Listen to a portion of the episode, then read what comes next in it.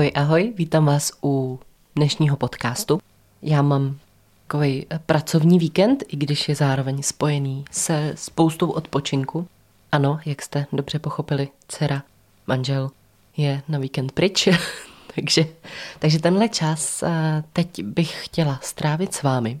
A, a téma, které jsem si dneska vybrala, vlastně hodně souvisí s dotazy na Instagramu, kde díky vašim sdílením mě sleduje více a více lidí, za což vám moc děkuju. A samozřejmě noví lidé přichází s novými dotazy, novými tématy. A já jsem si s hrůzou uvědomila, teď jsem to projížděla, vůbec nechápu, jak je to možný, že jsem ještě pořád nenatočila podcast o hranicích. Já jsem se určitě nějakých těch témat v minulých podcastech dotýkala, ale nějak si říkám, jak je možný, že zrovna téma hranic, jak je stanovovat a jak se je ustávat, tady nemá svoje jedinečné místo. Dneska to napravíme a já vás zase na začátku, kdo to ještě neudělal, pozvu, abyste sledovali i můj profil na Instagramu mk.everybodytalks a já se tam na vás budu těšit. Ale pojďme na dnešní téma, aby jsme to nezdržovali. Já jsem si úplně na začátku chtěla udělat osnovu protože takhle i moje první podcasty vznikaly, že jsem si dělala osnovy a pak jsem od toho ustupovala. Osnovu jsem si chtěla udělat, protože to téma těch hranic je takové roztáhlé, zasahuje vlastně do téměř všech oblastí života, tak abych něco nevynechala. A nakonec moje osnova spočívá v tom, že jsem si napsala název, protože nějak, nějak to asi už neumím, nějak to asi už neumím se v tom moc svazovat. Co mě napadlo k tématu hranic jako první, a nebo jak vlastně teda zase vzniklo navedení na, na tyhle témata. Tak eh, bylo to díky dotazům, ke kterým jsem teda na Instagramu vyzvala a kde se lidé začali ozývat s různými myšlenkami a situacemi, které vlastně za mě bylo propojené tím tématem hranic. Uznávám, že hranice je zase, přicházím zase s něčím abstraktním, co se nedá moc dobře představit, eh, Není to nikdy asi dobře vysvětlený, jak by to mělo vypadat. Nikdy nemáte seznam konkrétních kroků, jak hranice vybudovat. Takže, takže co s tím, že? co s tím? A kde se takové hranice vlastně teda dělají. To, kde vznikají hranice, to je překvapivě zase vaše já.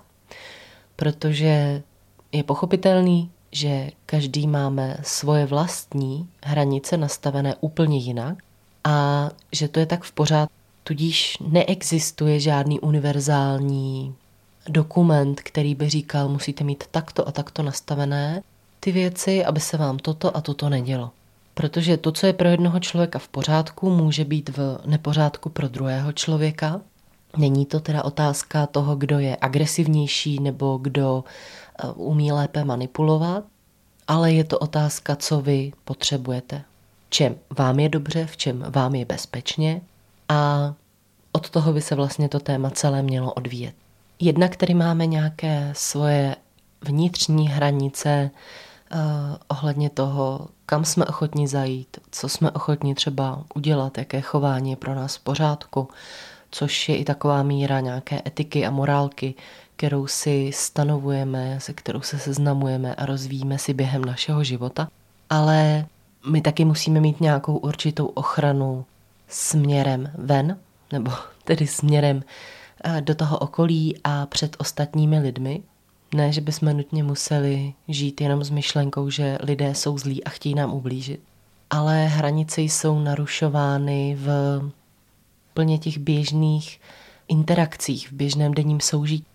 A na to často my nevíme vůbec, jak reagovat. Moje téma hranic se hodně určovalo během terapeutického výcviku, během uh, mých prací, během uh, vlastně dosavadního života. Vlastně hranice si přehodnocujeme, i když uh, v jenom drobných nuancích každý den, protože pravidelně se setkáváme s nějakými situacemi, ve kterých jsme se ještě nenacházeli a i my sami si hledáme vlastně postoj, jak se v tom cítíme.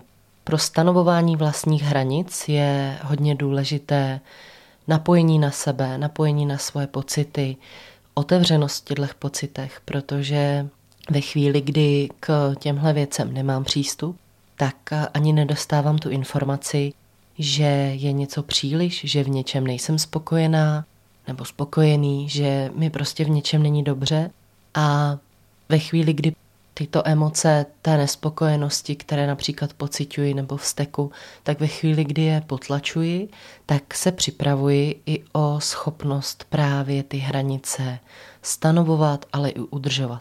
Několikrát jsem tady hovořila o tom, že vztek, emoce vzteku je vlastně primárně emoce, která nám pomáhá upozorňovat, že někdo narušil naše hranice, ale i nám dává energii, proto má vztek takovou sílu, tak dává nám i energii pro to, aby jsme ty hranice znovu obnovili a zvládli do těch konfliktů neagresivním způsobem.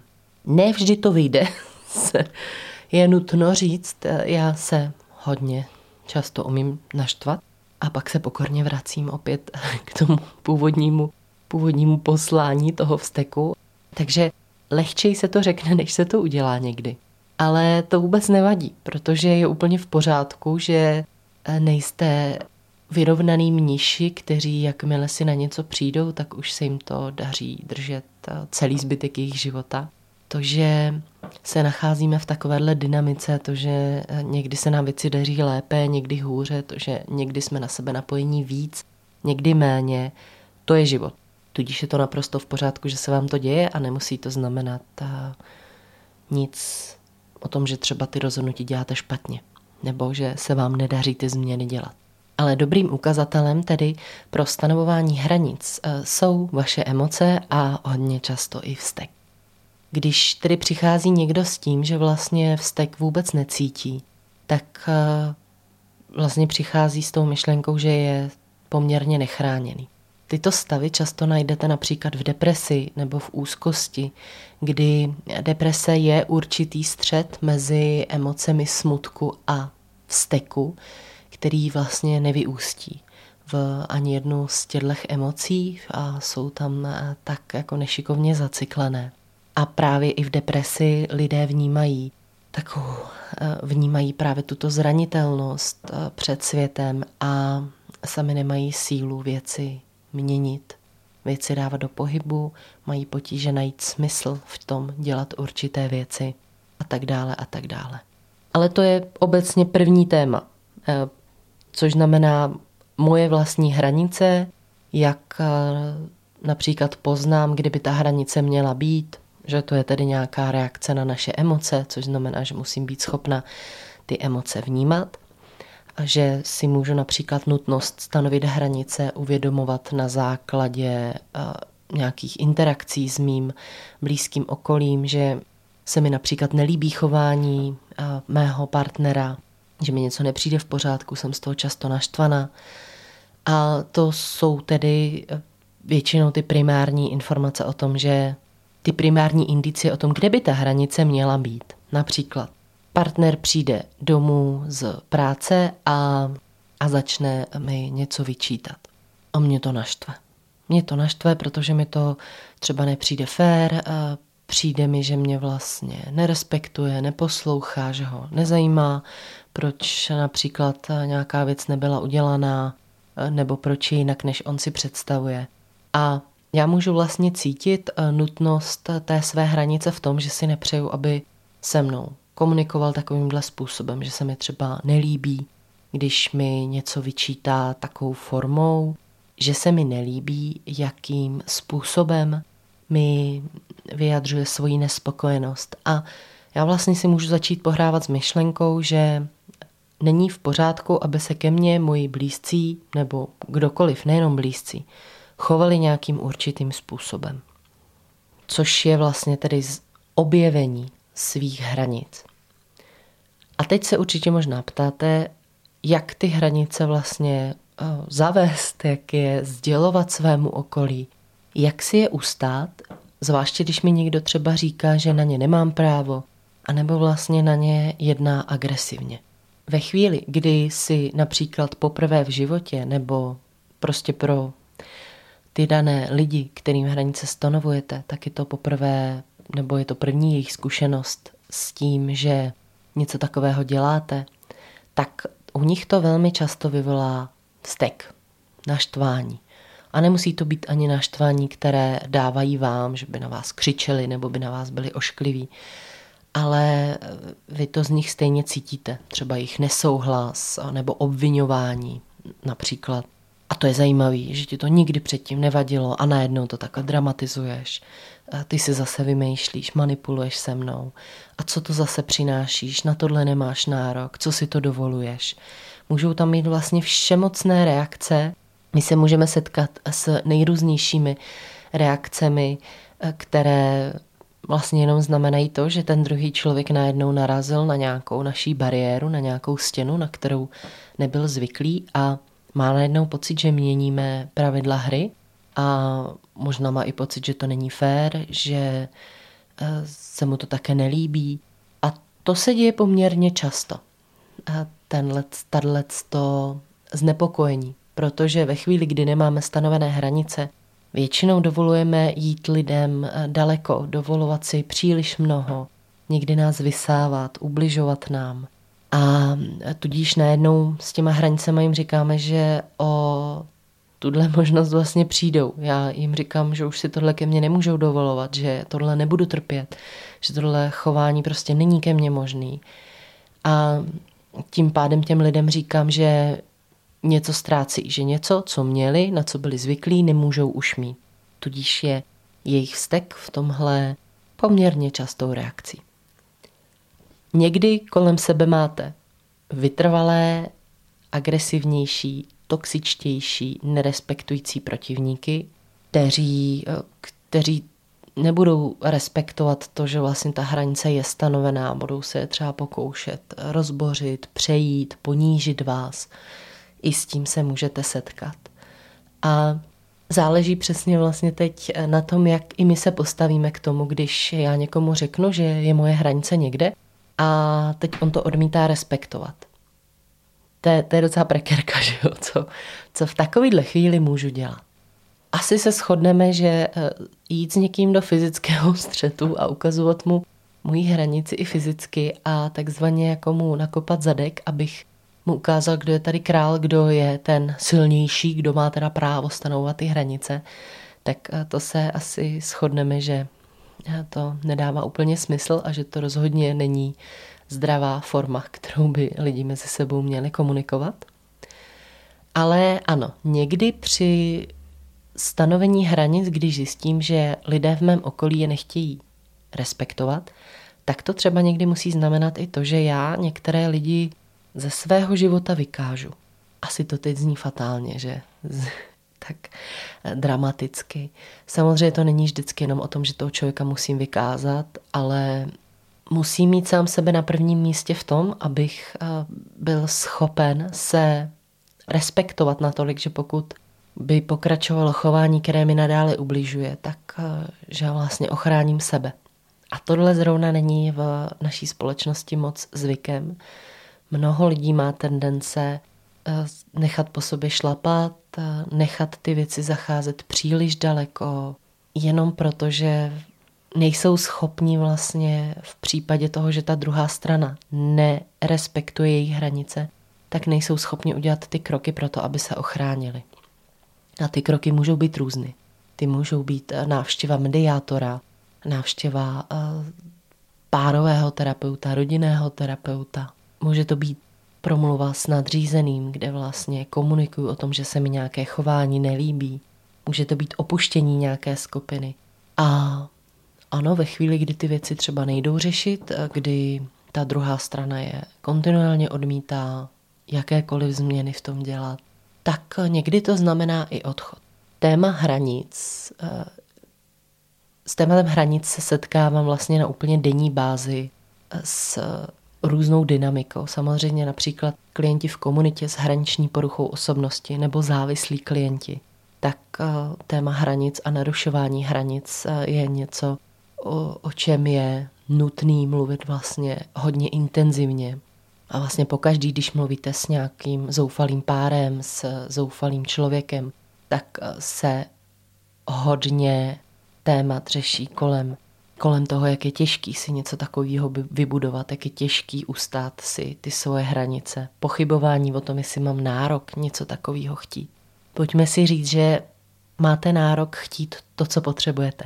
A jestli to někdo cítí nějak jinak a jestli někdo má pocit, že jste moc eh, citlivý, moc nároční, tak eh, nemá úplně nárok vám říkat, eh, jestli vaše hranice jsou správné nebo ne. Ano, jsou případy, kdy jsou naše hranice příliš vyostřené, kdy vlastně jsou nastaveny příliš nepropustně, kdy ani s náma není možné mluvit. Což už jsou zase nějaké další případy, které ale teď vynecháme, protože už bychom se do toho zamotali příliš. Ale pokud mluvíme o takovém tom klasickém nastavování hranic k našim blízkým, v, kteří se vyskytují v našem okolí, jsme s nimi v nějaké kooperaci, tak sem spadá vlastně i ta schopnost důvěřovat v to, že to, jak to mám nastavené já, je správně. Já už jsem to zase zmiňovala v... Já už vlastně se jenom asi budu jako recyklovat, protože těch podcastů už vzniklo hodně. Ale já si při tomhle tématu prostě vždycky vybavím, jak mi moje kamarádka Týna vyprávěla o dokumentu, který měli u nich v knihovně, o, o vlastně koníčcích obyvatel. A jak vyprávěla eh, takovou jako úsměvnou situaci takového eh, sadomasochistického páru, který měl rád eh, takové jako ponižující hry někdy. A tak se mi vždycky vlastně vybaví jenom tahle ta myšlenka, kdy zrovna tíhle dva si sedli v těch hranicích tak, aby jim to bylo příjemné, přirozené, aby jim v tom bylo dobře a zároveň jim bylo jedno, jestli to ostatní chápou nebo nechápou, protože věděli, že pro ně je to takhle správně. Tak já si vždycky jenom vybavím tyhle ty scény, bohužel, Týno, děkuji, už to, už to nikdy tu představu z hlavy nedostanu. Díky bohu jsem to nikdy neviděla, ale tu představu samotnou už nikdy z hlavy nedostanu, ale vždycky se mi v tomhle vybavuje, protože eh, někdo vám může říkat, že je normální eh, být ve vztahu a mít zároveň další milenecké vztahy a někdo jiný může zase trvat na striktní monogamy. Můžeme se setkat se situací, kdy někdo říká, hele, pro mě je v pořádku, když na mě šéf občas zakřičí, mě tohle nevadí, já prostě to mám, já si to hned pošlu někam. A někdo druhý zase může říkat, hele, tyjo, mě tohle úplně ničí, prostě nedělá mi to dobře. A ani jeden nemá vlastně právo na to říkat, jestli to, jak to prožívá ten druhý, je špatně, jestli by to měl měnit. Ano, něco jiného je, když eh, si o tom popovídají, když vlastně je zajímá mm, nějak konkrétnější to nastavení. Ale nikdo nemá právo vám vlastně říkat, to, jak to máš nastavený, ty je blbě, prostě to změň, ti říkám. Protože mě to takhle nevyhovuje. A na tohle lidi právo nemají.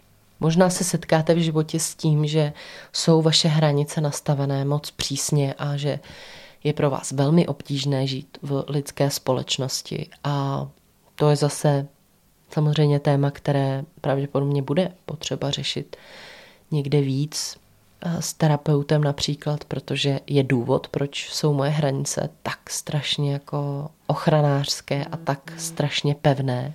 Ale my tady teď mluvíme opravdu o tom zhruba průměru. Nikdo nemá právo se ke mně chovat zle, nikdo nemá právo mě ponižovat, nikdo nemá právo mi ubližovat, nikdo nemá právo mě manipulovat v tom, abych ty věci měnil, aniž já bych si je tak přál. A o tom to je. já si vzpomínám, jak bylo vlastně hodně těžké stanovovat hranice právě v komunitě pro hraniční poruchy osobnosti, nebo pro, obecně pro poruchy osobnosti, ale hraniční poruchy tam před, převažovaly.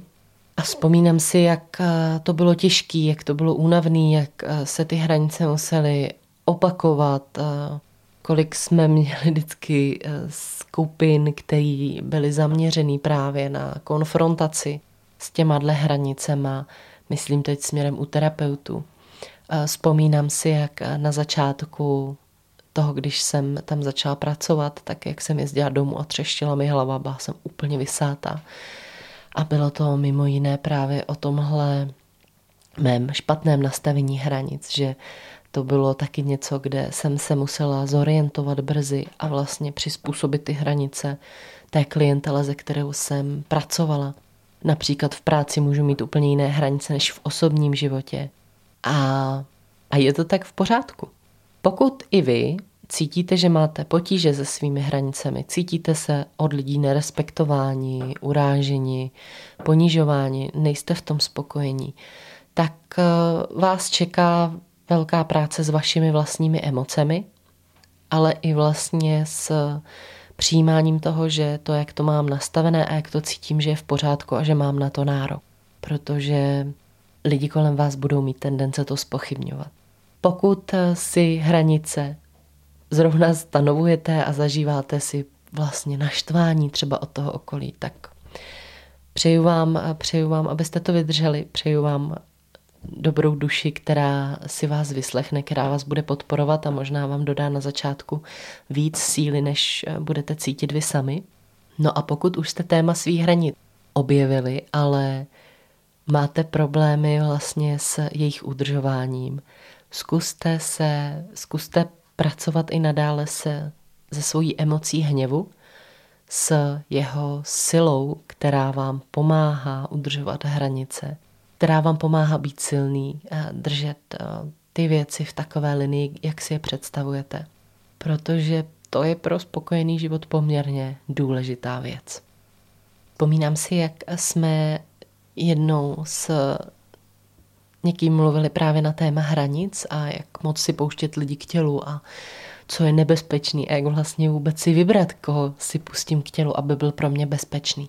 A já jsem tehdy odpovídala, že, že nedokážu, nedokážu vidět za deset rohů, já nedokážu vidět, jestli někdo, koho jsem si dneska pustila do života, se i za půl roku bude chovat slušně, jestli se něco nestane. Ale můžu mít jistotu sám v sobě, že pokud se slušně chovat přestane, tak z toho mého života zase pěkně odejde, pokud nebude respektovat pravidla hry, která já stanovuju. A v tom spočívá naše větší bezpečí. Protože ve chvíli, kdy vím, že se postarám o sebe sám, sama, ve chvíli, kdy vím, že se ochráním, když se mi bude dít něco, v čem mi není příjemně, tak v ten moment jsem v mnohem větším bezpečí a prostě vím, že se o sebe postarám. Takže to bych vám dneska ráda řekla k tématu hranic. Děkuji vám, že jste si zase sedli i k dnešnímu dílu a doposlouchali jste ho až sem. No a těším se zase na další podcast s vámi. Tak jo, mějte se hezky a ahoj.